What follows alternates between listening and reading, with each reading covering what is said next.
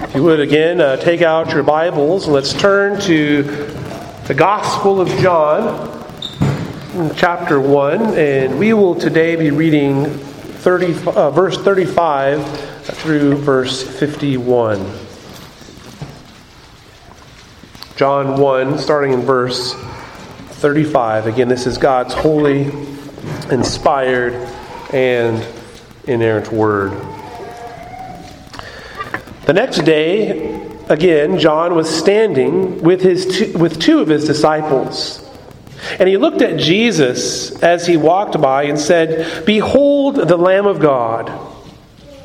The two disciples heard him say this, and they followed Jesus.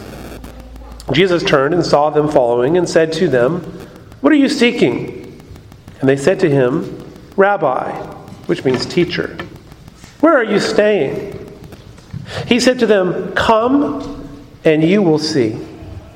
So they came and saw where he was staying, and they stayed with him that day, for it was about the tenth hour. One of the two who heard John speak and followed Jesus was Andrew, Simon Peter's brother.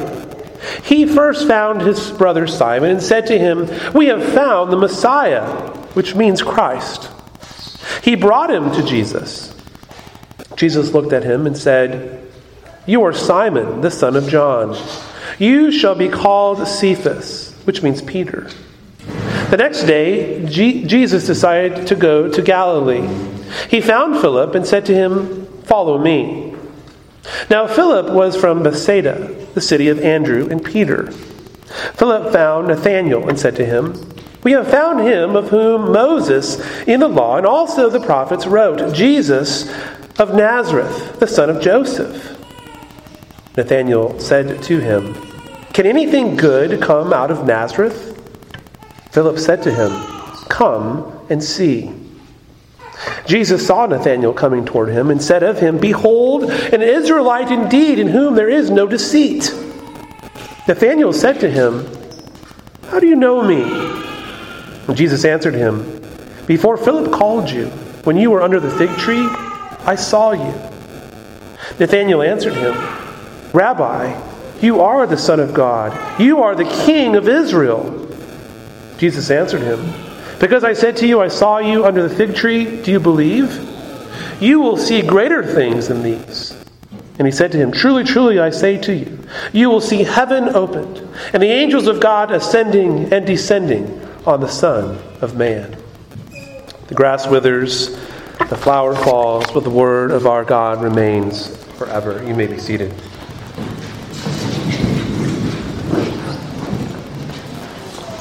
Let's pray.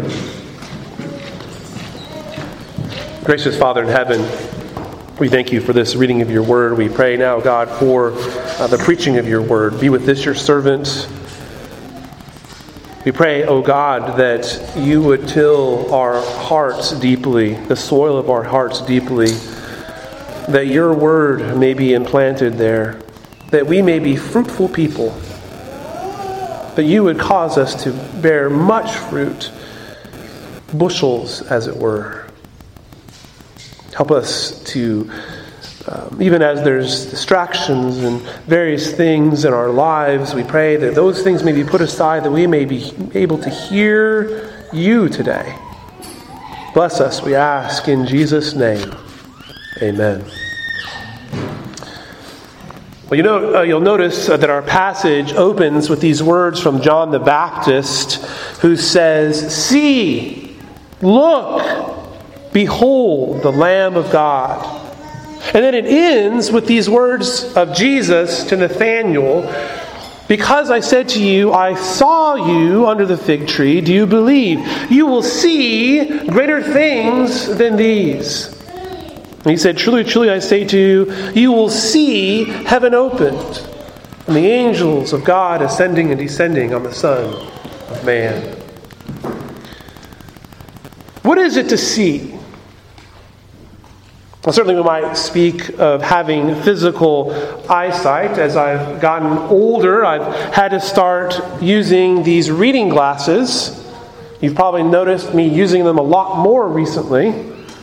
But this is not what we're talking about. We're not talking about um, our physical eyesight. what is in view is not seeing with our physical eyes, but to see with spiritual eyes. To have eyes of faith. To apprehend the glories of the Son of God, who is God come in the flesh. When Saul, who is Paul, was given his commission from Christ in Acts, on the road to Damascus, he was told that he would be a witness of things which he had seen.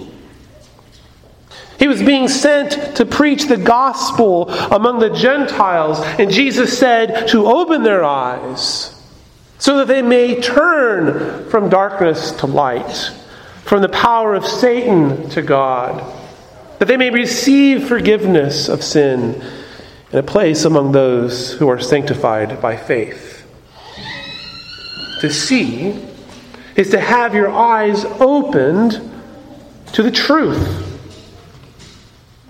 To knowing Jesus Christ crucified and, and resurrected for you.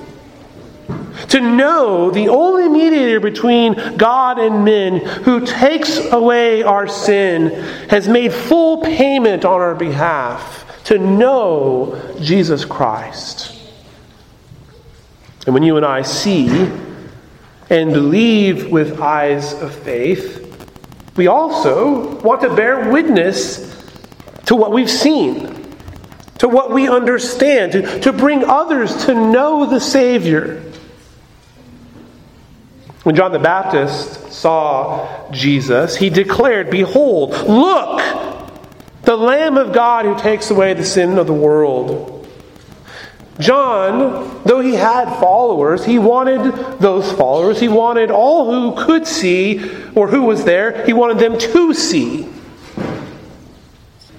And as John was being questioned by the authorities concerning his baptism, you might remember this from last week, John recognized his own unworthiness in comparison to the glories of the Son of God. John understood his place was to point to the Messiah to the Lamb of God. And so, as we jump into our uh, text today, we come to the day following that examination of John the Baptist. And on that day, um, John was standing with his two of disciples, that is to say, that these were men who were among his followers, and he was speaking to them when Jesus came walking by.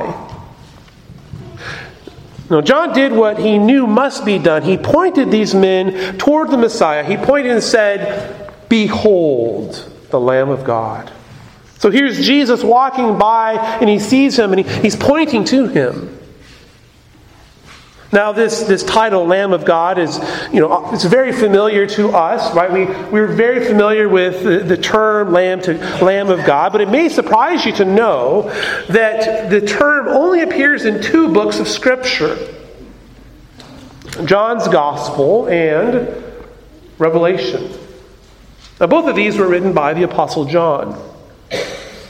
Now, as mentioned last time, this may have been a somewhat surprising designation for the Messiah, and yet it should not have been that surprising, nor would the reference have been unfamiliar to them. Any Jew would have understood what was being stated here. The lamb has great significance in Old Testament sacrificial economy. consider, first of all, Genesis chapter 22, where Abraham was to take Isaac up on the mountain as an offering. And Isaac, remember, asks his father, Well, I see the wood. Where's the lamb? Where's the, where's the offering? Remember, Abraham responded, God will provide the lamb for himself for the burnt offering. And of course, we know that's exactly what God did. God provided the lamb or the ram that was stuck in the thicket. This phrase, the Lamb of God, also reminds us of the Passover, Exodus chapter 12, which provides the procedure that people were to follow on that faithful night. Every household was to take a male lamb, a year old, without blemish, and to slaughter it. And they were to put that blood on the doorpost. And the lamb was to be roasted and eaten. And the, and the sign of the blood of the lamb on the doorpost ensured that the angel of death would pass over that household. And so when John utters these words, the Lamb, behold the Lamb of God, he's pointing to some Old Testament imagery, which was even then being fulfilled in the Son of God. Although the cross would uh, come toward the end of Jesus' earthly ministry, already the expectation was being set for what Jesus would do. Jesus is the provided lamb from God, taking our place, just as the lamb had taken Isaac's place. He's the lamb of God as Jesus is the paschal lamb sacrificed for the people. All those who are in him are covered with his blood or covered by his blood, and their, and their sins are passed over. And so when these two disciples of John hear him say these words, hey, look, the Lamb of God, they immediately understood and they turn and begin to follow Jesus. Now you notice that they literally begin to follow Jesus. In fact, Jesus sees them following him on the road and he turns and asks them, What are you, what are you seeking? What are you looking for? Now, as he often done, does, John here is using follow with two different meanings in mind. And John likes to do this. On the one hand, the disciples began to follow Jesus in the ordinary sort of way. You know, Jesus walking down the road and they're walking behind him, following along. But in another way, they began to follow Jesus as a disciple. They began to hear his teaching. They began to walk in his ways. And so, when they're walking behind him, Jesus asks them, in essence, What do you want? Now, this question makes sense in the narrative. Jesus is concerned to know what is on these men's minds. Why are you following me? But John the evangelist also wants us to reflect on a deeper question. The Word made flesh, the Lamb of God, the Son of God, wants these new disciples to consider what is it that they really want out of life? What are you seeking in life that you're following me? What do you hope to gain in following Christ? Do you want to gain your own agenda? Or do you want His agenda for you? What are you seeking? If these men were seeking the forgiveness of sin, full and free, entrance into the kingdom of God, to, to know God, to be known by God, then they had come to the right place. But if they were seeking their own kingdom, or perhaps they wanted a Messiah who would overthrow the present earthly kingdom, then they're not seeking the right things. What do you seek? Do you want the kingdom of the Lord Jesus Christ, or do you want the kingdom of your own making? Do you want your own kingdom? Why are you following Jesus? John has a way of using these questions to make us ponder not only what's happening here in the text, but our own selves. What are we seeking? Well, the men respond first by calling him rabbi, which is teacher. The word literally means great one or master. Now, this is a term uh, of honor of a student to his teacher. Now, John explains the term for the sake of his Gentile audience. And by calling him rabbi, they were giving proper honor to him. And so then they ask this question Where are you staying? Where is your lodging place? Now, you might wonder why do they want to know? Why do they respond with this question to know where Jesus was living? Why do they ask this question? But the purpose of this question was to seek out a more private place, to have an extended conversation with him. Uh, they didn't want to have a passing word on the street, as it were. Uh, they wanted a, a, more private, a more drawn out conversation. And so, what they desired was an invitation to join Jesus in his place of lodging. What they're seeking is now beginning to come into view. Jesus asks, What, what are you seeking? Well, we would like to talk to you more. They wanted to know more of what John the Baptist had spoken of. And Jesus was happy to oblige. He says, Come and you will see.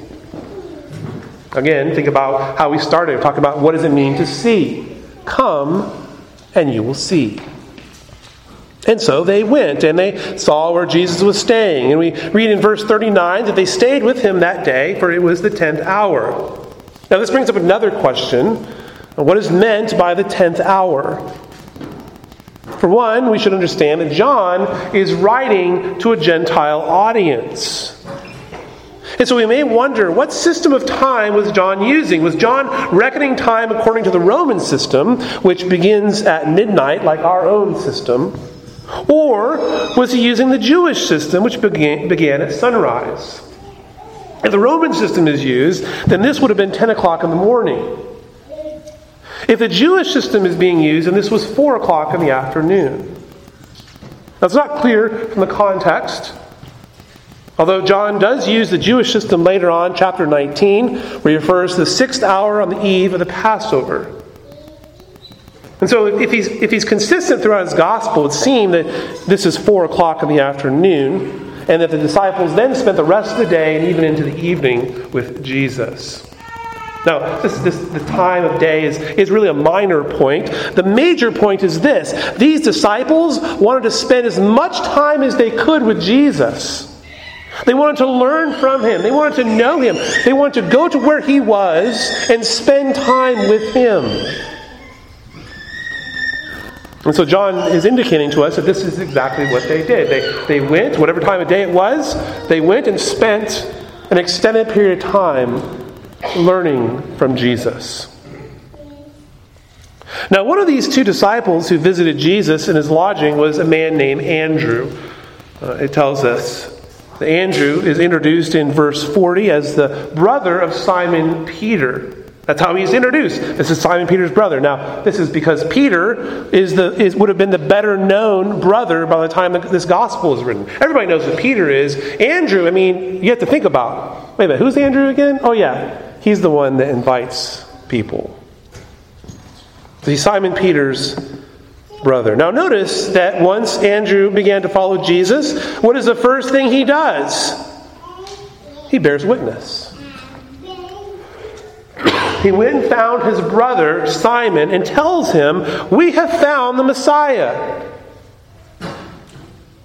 And John, again, helping his Gentile audience, explains the terminology. Messiah means Christ.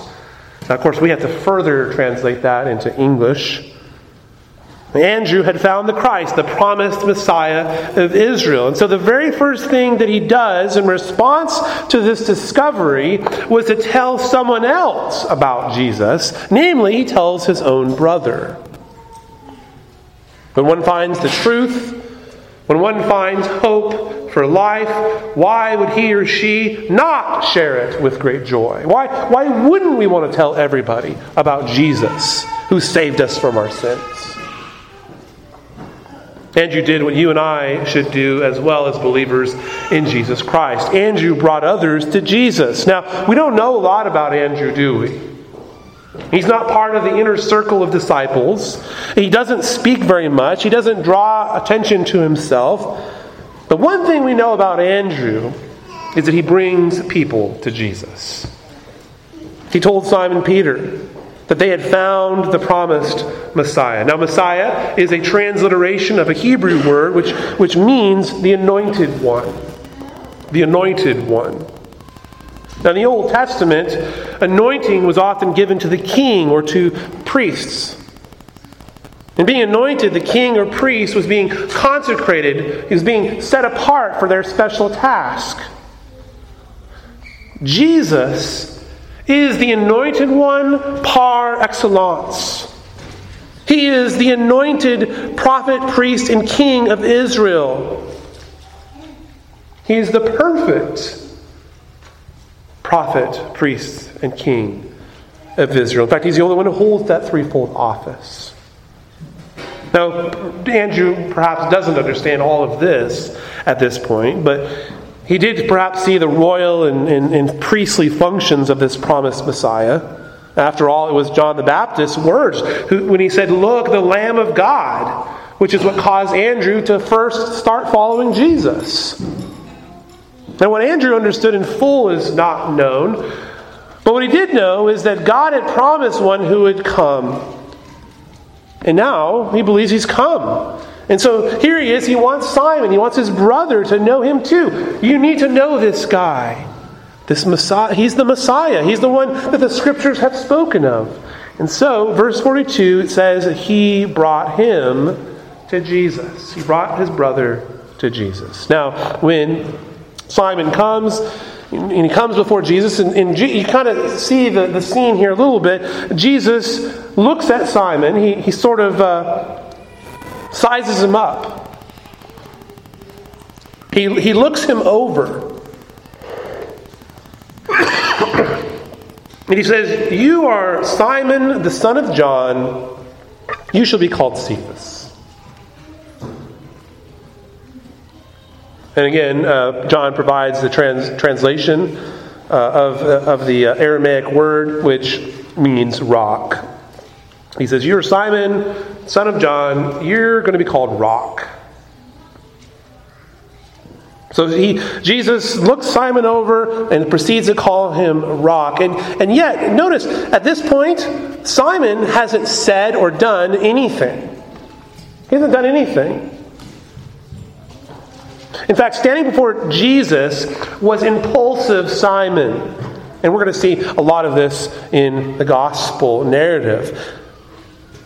Simon was a man who was quick to put his foot in his mouth. I can relate to Simon. He was rash. He may have even been a little bit arrogant at times. This is, this is who's standing before Jesus. But when Jesus looked at Simon, who he saw was Peter, who will, by God's grace, become a rock of a man. By faith, Simon will become Peter. He will be a rock. Now, this new name will be given again later. Uh, it's recorded in Matthew chapter 16 when Simon Peter professed that Jesus is the Christ, the Son of the living God, and then Jesus uh, again calls him Cephas. And so Jesus is speaking prophetically concerning Simon Peter, seeing what he will be. After this, then, the next day, we read in verse 43, uh, literally, it's he desired to go to the Gentiles. Now, in the Greek, unlike some of our English translation, the he is not specified. The ESV specifies as Jesus desired to go uh, to Galilee. But in the Greek, it's actually not specified. And so it's actually not clear that it's Jesus who desired to go to the Gentiles. Now, the New American Standard does a better job in translating this uh, more ambiguously. They, they put it this way The next day he purposed to go forth into Galilee, and he found Philip, and Jesus said to him, Follow me. Now, this may seem like a minor point because you know what I'm trying to trying to show you is that, that if you're using the ESV, I'm not sure that that's actually as accurate as it should be. But it's possible that the he being referred to is not Jesus, but actually Andrew. That Andrew is the one who proposed that they go to Galilee.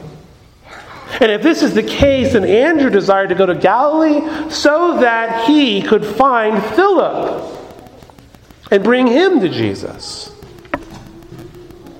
And then we will read that Philip will go and find Nathanael. Now, this is important because we can note that John the Evangelist is stressing the importance of bearing witness. This is one of the themes here. John the Baptist had borne witness of Jesus. Andrew then bore witness, bringing Simon Peter and Philip to Jesus. And then Philip will bear witness to Nathanael, and on and on it goes. And so, if it is Andrew who finds Philip, then there are no exceptions to disciples bringing others to Jesus. Historically, one commentator said, Quote, Jesus does not at this time call any of his, these fledgling disciples, as he later does, according to the accounts of the Synoptic Gospels. End quote. In other words, that Andrew is the he that wanted to go to Galilee fits the pattern which is seen in the other Gospels. And so, you know, it's, it's possible that it was Jesus who desired to go to Galilee and, and it's actually correct, but again, the, the Greek is, is ambiguous. And actually seems to fit the pattern that it would actually, the he, the antecedent to he, is Andrew. And so, leaving from the place where John the Baptist was ministering, they went to Galilee and found Philip, and he was told by Jesus to follow him. Now, Philip, we read, was from Bethsaida, which means, literally means, house of fishing. The house of fishing. Now, this is the hometown of Andrew and Peter. This is fishing town. And these men of fishing town will be made by Christ to be fishers of men. Now, this new disciple, Philip, then went out as well, and he found Nathanael. And again, notice the progression from one new disciple to the next, bearing witness. And he found him, and then he says, verse 45 We have found him of whom Moses in the law and also the prophets wrote, Jesus of Nazareth, the son of Joseph. Now, you can, you can almost feel Philip's enthusiasm. We, we found him. This is the one that Moses had spoken of. We have found the Messiah. We have found the anointed one of Israel, the one who was promised in the writings of Moses and the prophets. And, and who is this person, Philip? Oh, it's Jesus. He's the son of Joseph. He's from Nazareth. Now, the progression is obscured again in our translations, but in the original Greek, the first thing Nathaniel hears is of the Messiah. We found the Messiah. And then the last word in the sentence is Nazareth. So the first thing he hears is Messiah. The last thing he hears is Nazareth. Messiah, Nazareth. These two things don't go together. Right? You see the problem. Or maybe you don't see the problem, but in, in, for Nathaniel, these two things, the first thing and the last thing in the sentence, they don't go together. They, these are contradictory. One should not have anything to do with the other. Now, Nathaniel, according to chapter 21, was from Cana of Galilee. We'll see a wedding in that place in chapter 2. And as the people of Judea uh, the people of Galilee, so those from Nazareth were despised by their fellow Galileans. It's like this. You know, we might be backwater hicks, but at least we're not as we're not as backwater hicks as those Nazarenes. They're really out there. We we actually see see this in uh, in Uganda. You know, the the people in Uganda they, they sort of despise the people of Karamojong. Well, those people, they're, they're fellow Ugandans, but they're really, really backwards. You get the point. Maybe we understand it here, you know. People in the Ozarks. Well, there's those who are, you know, country folk, and then there's really, you know, hick seed folk, right? Backwater folk. And so, how did, so you understand, so this is this is Nathaniel's mindset, right? You understand his mindset. and so he says in verse 46, can anything good come out of Nazareth? Can anything good come out of Nazareth? I mean, Nazareth, really? I mean, what good could possibly come out of that place? Can the Messiah possibly come from there? I mean, that is utterly absurd. Nathaniel's scornful question reflects more than just village rivalry, though. Neither Moses nor the prophets had written anything which would even as much as hint the Messiah would come from Nazareth. No one would ever think to look to such a backward, hickseed place as Nazareth. Philip, though, gives the only satisfactory answer possible. Look at what he says Come and see. Come and see. You don't believe me, Nathaniel? You don't think that, this, that Jesus is the fulfill, fulfillment of all that Moses had written of and the prophets had predicted? Now, that's all right. Come and see for yourself. Sometimes when we evangelize, when we bear witness to Christ, it's not the complex and deeply theological presentations which will win the day. Sometimes it's a simple statement of come and see for yourself. Now, this doesn't mean we don't care about theology. Far, far from that. Rather, by pointing people to the Scriptures, to the claims of Christ, the Scriptures are able to speak for themselves. God can speak for himself. It is God's Spirit which transforms the hearts of men. Sometimes the answer is come and see. Now, Nathaniel obviously goes with Philip and he saw Jesus. And when Jesus saw him coming, in fact, Jesus says this, excuse me, he says this within Nathanael's earshot. In verse 47, Jesus says, Behold, an Israelite indeed, in whom there is no deceit. So here's Nathanael coming, and this is what's said about him an Israelite in whom there is no deceit. I want to, to focus for a moment on Jesus' use of the term deceit. This is a word which in Greek is used of bait, like fishing bait. This is fitting for the location among fishermen. Nathanael is being described as a particular kind of Israelite, one in whom there is no guile, an Israelite who does not have duplicitous motives. What a, what a description of his character. Blessed is the man, Psalm 32 says, against whom the Lord counts no iniquity, and in whose spirit there is no deceit. You know, Nathaniel may have been critical of Jesus coming from Nazareth. Thank you.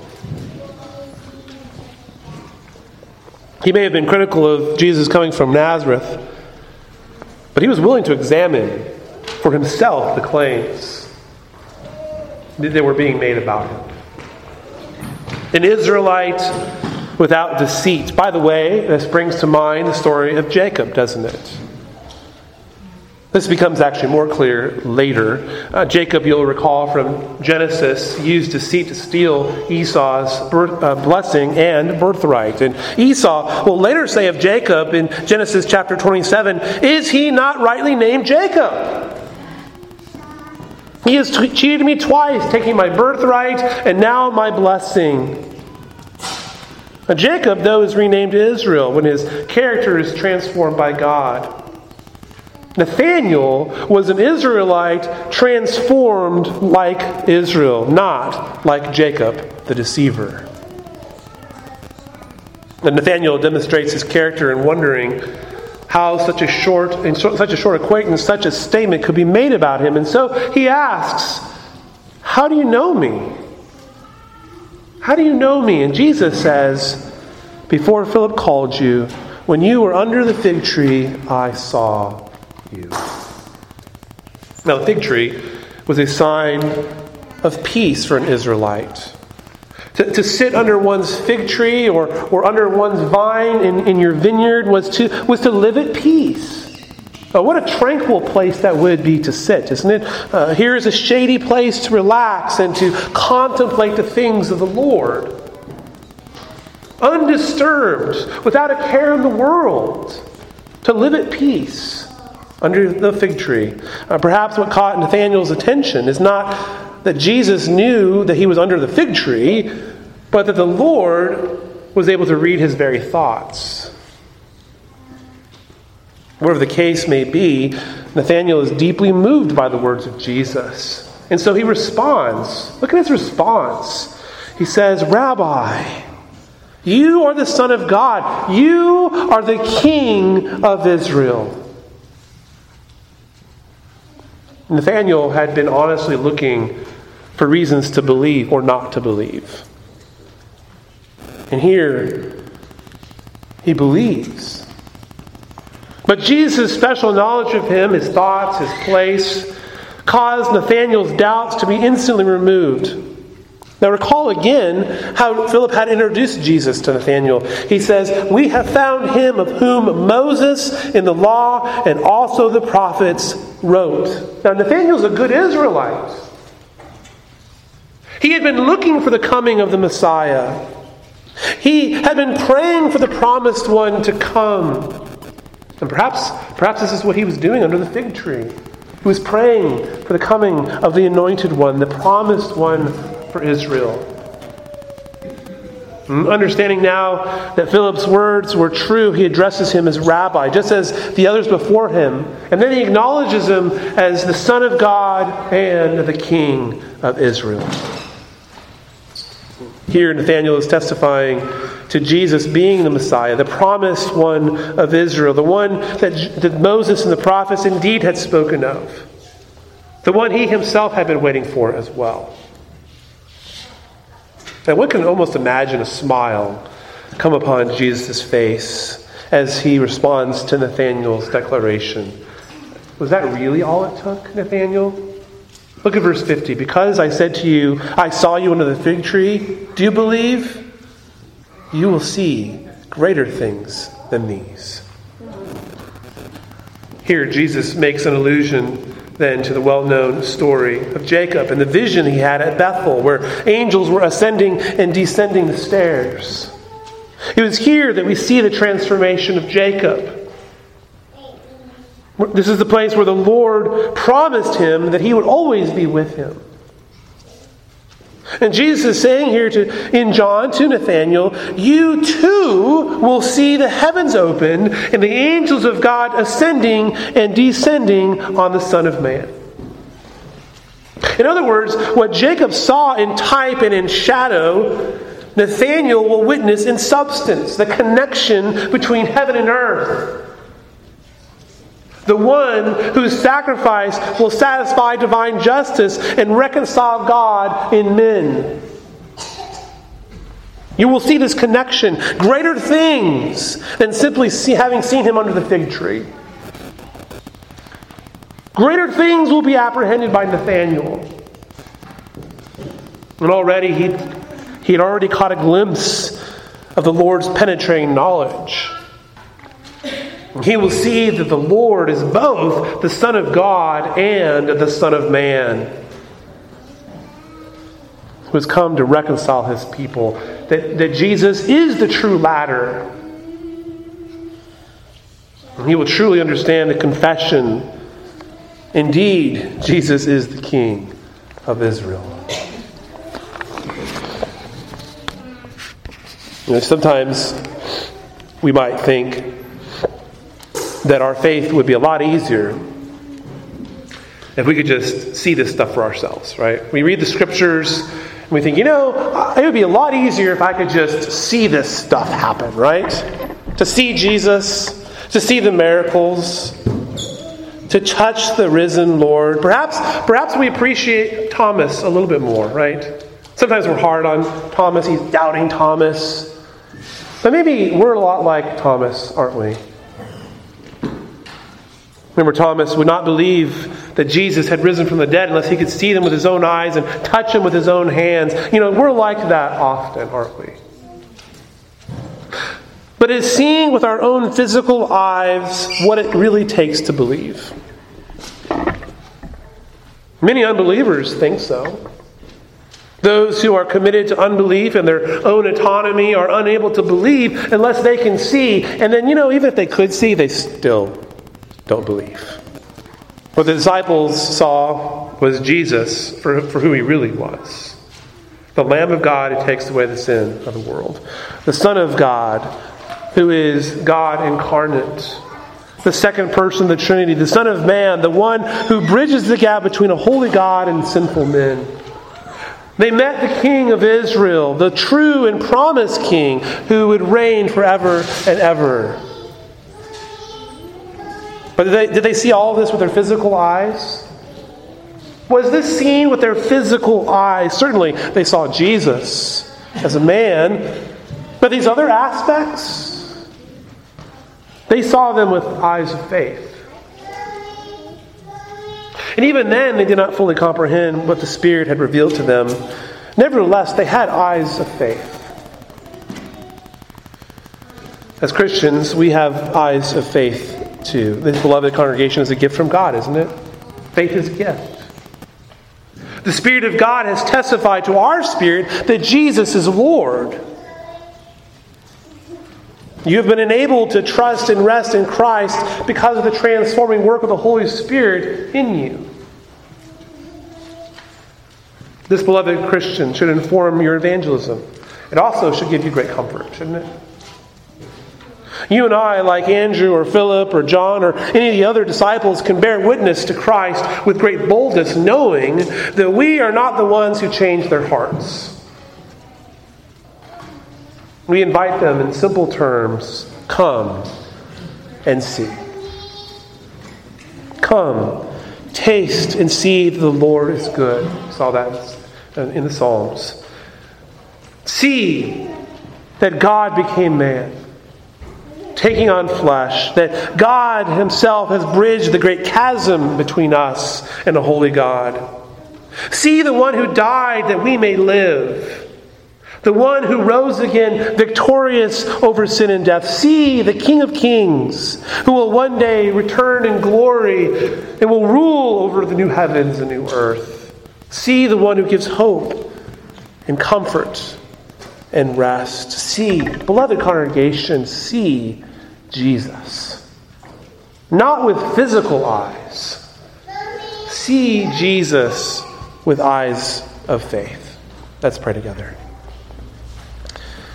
Gracious God, Heavenly Father, we do ask that you would give us eyes to see, ears to hear, that we may understand spiritual things and that we would love spiritual things. Help us to see Jesus every day.